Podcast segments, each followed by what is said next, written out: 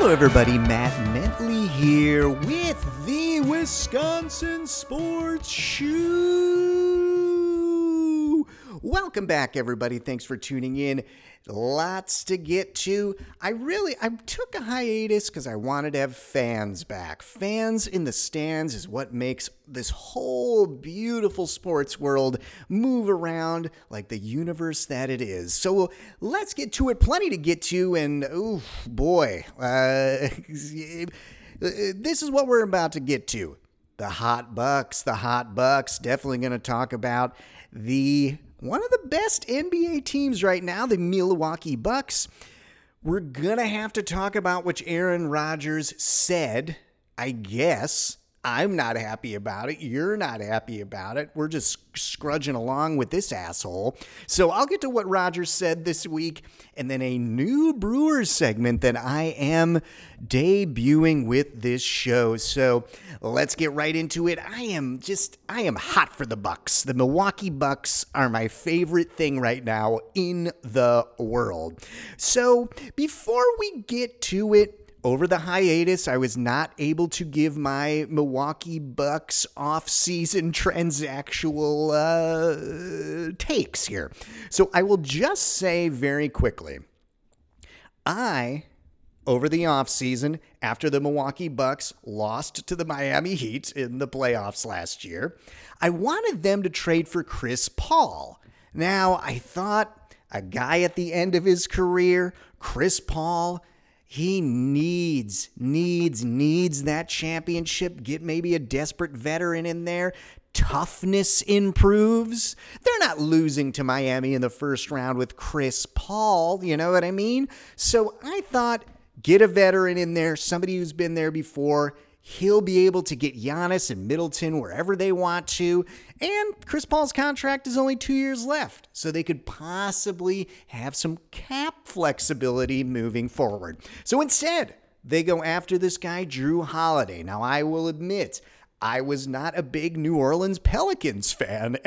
and I had no clue who this guy was. So once I did the research, all the analytical nerds loved him. Loved him. My boy Zach Lowe over there just touting him up as one of the most efficient point guards in the league. So, after spending the season with Jrue Holiday, I will admit yeah, yeah, he is very, very good. He not only passes the analytics, he passes the eye test. I mean, I was having flashbacks of watching Bledsoe, Drew Bledsoe, whatever his name was, Drew Bledsoe just flailing around at point guard for the Bucks last year. Uh, sure, sometimes he would get hot, but most of the time he was a, uh, not good.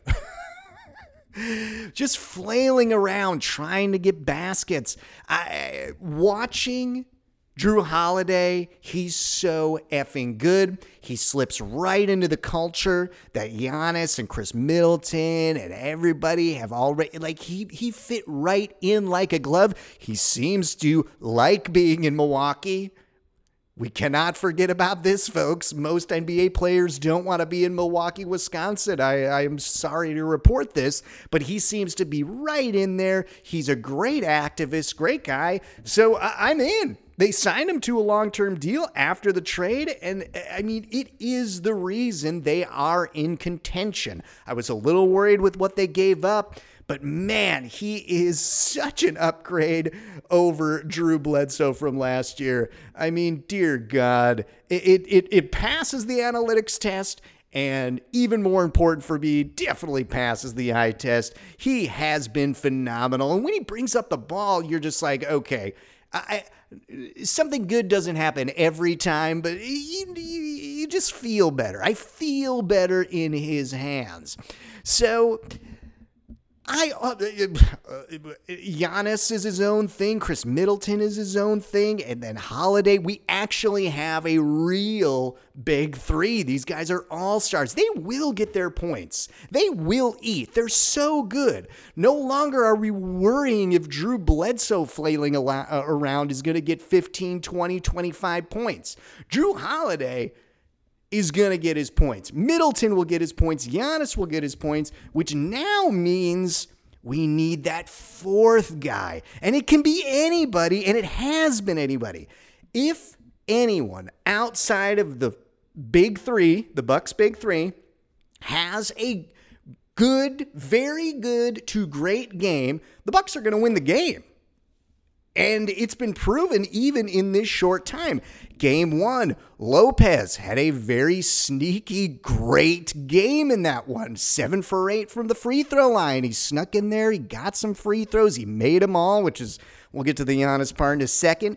But Yo, Lopez, Lopez steps up in game one. They do win it. And then in game two, once Connaughton and Forbes looked like uh, uh, uh, prime Chris Mullins uh, in the first quarter of game two, I knew it was over. I knew I could go for an early walk, uh, catch it before the sun goes down, because that's all it takes. If those guys are on fire, Bucks are going to win by 35, as they did. They could win the championship, folks. they they can they could win it. I'm not saying they will, but they have a solid enough team, and if the bench steps up as they have been, they're going to win. They're going to win. I mean, they almost lost game one, but they didn't. They did get the W. Now, w- one last thing here on the Bucks, because a couple months ago, the very smart writers at TheRinger.com, I always like checking in with them when they mention our teams had an article comparing Giannis to Shaq and basically saying that, you know, Shaq needed Kobe, Giannis needs a Kobe type. He doesn't need Kobe, but he needs a Kobe type. That person is Khris Middleton. Now, again, he doesn't have to be exactly like Kobe, but I'm telling you, he's close. I would argue game one, that buzzer beating shot in OT to put the game away was very Kobe esque. Wouldn't you agree with me?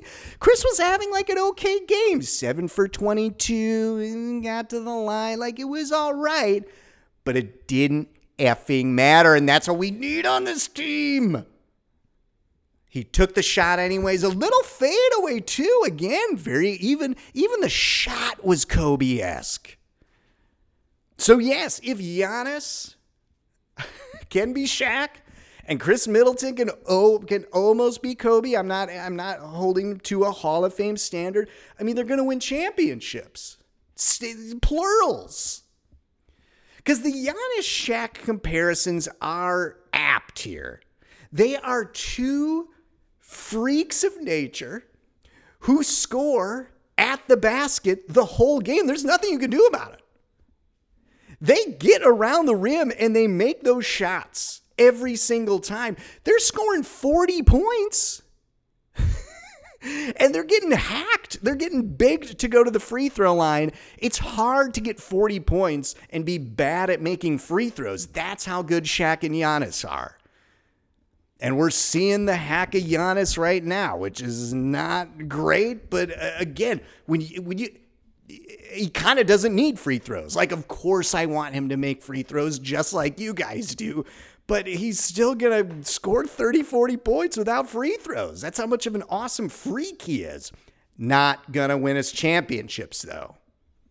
So I'm excited, folks. And I will just say it right now Khris Middleton is the Wisconsin sports person athlete. Oh, the week. Congratulations. They needed that game one.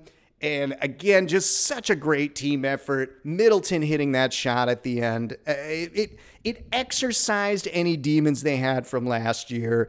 And they are the superior team for Miami. So they should be able to take care of them the rest of the way.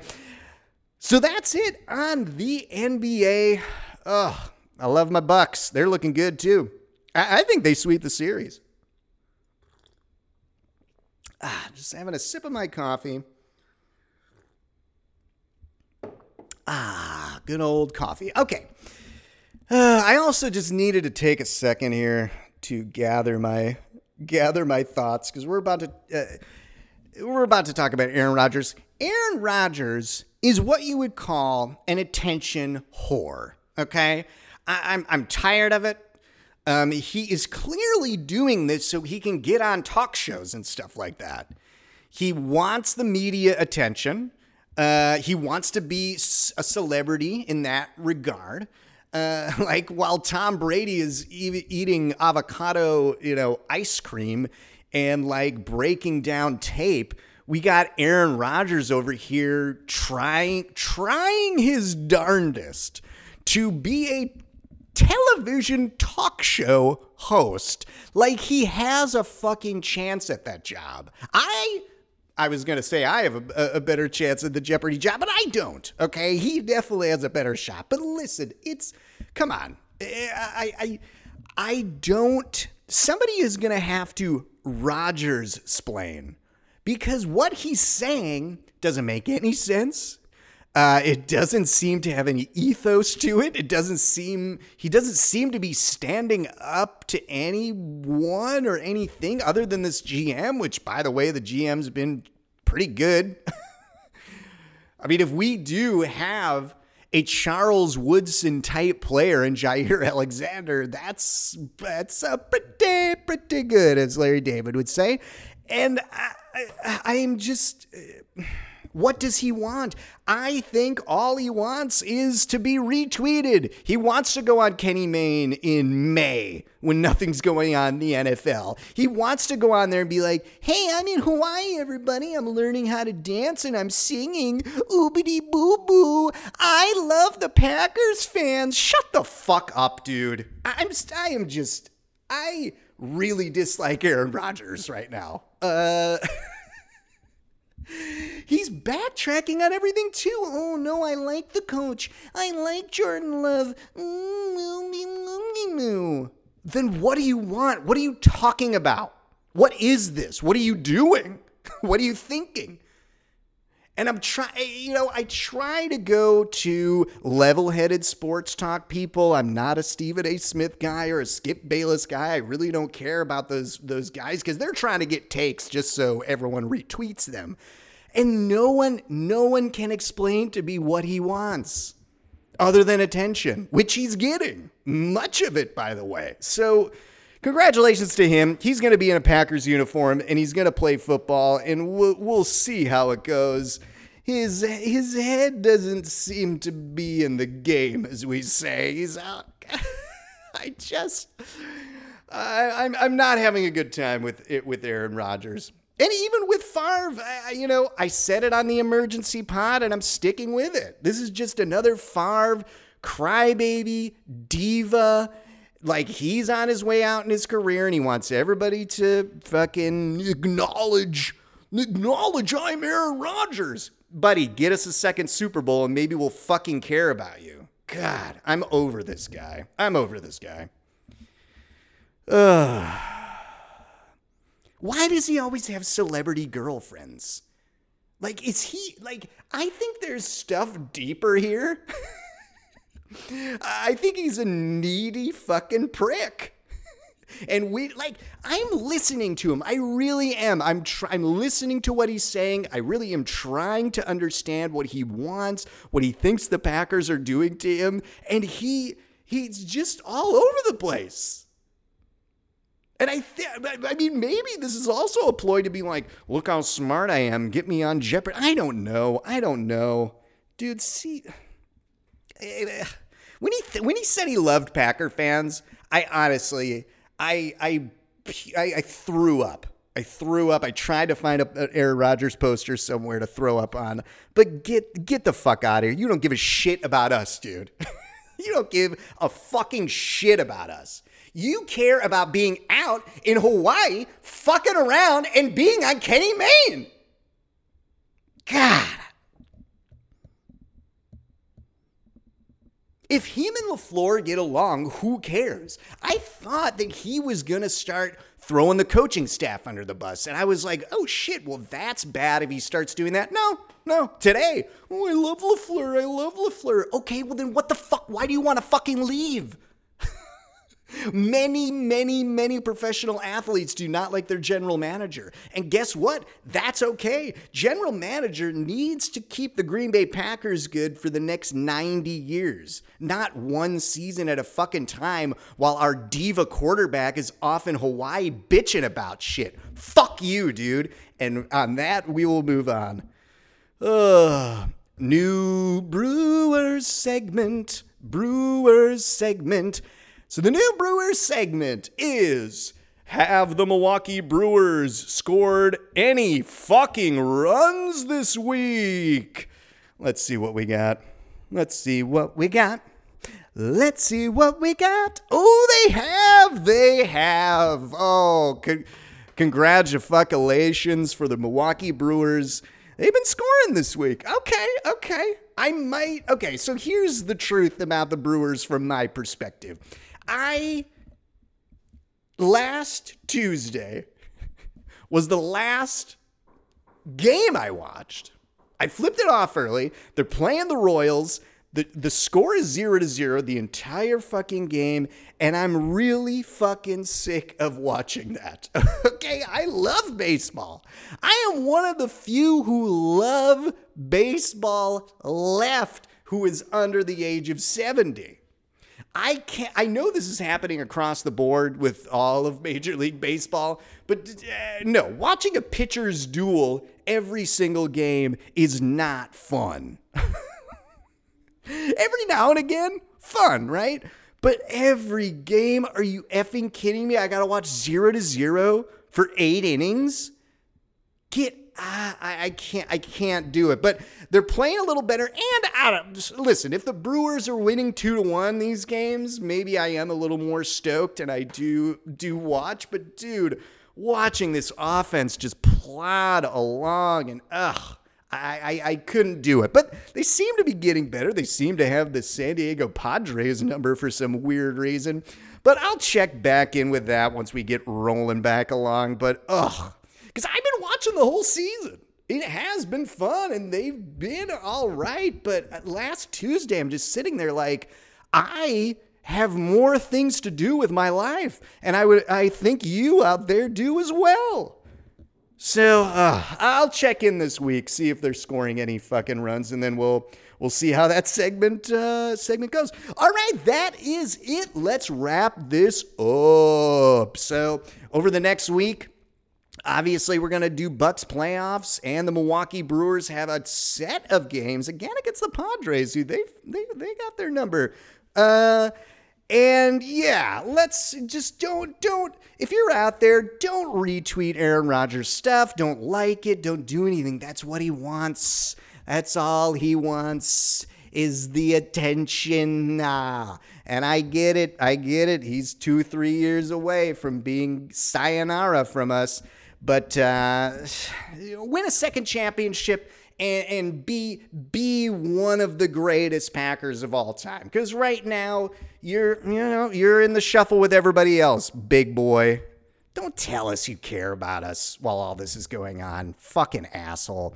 All right, so I will see you next week, and as always, enjoy those games.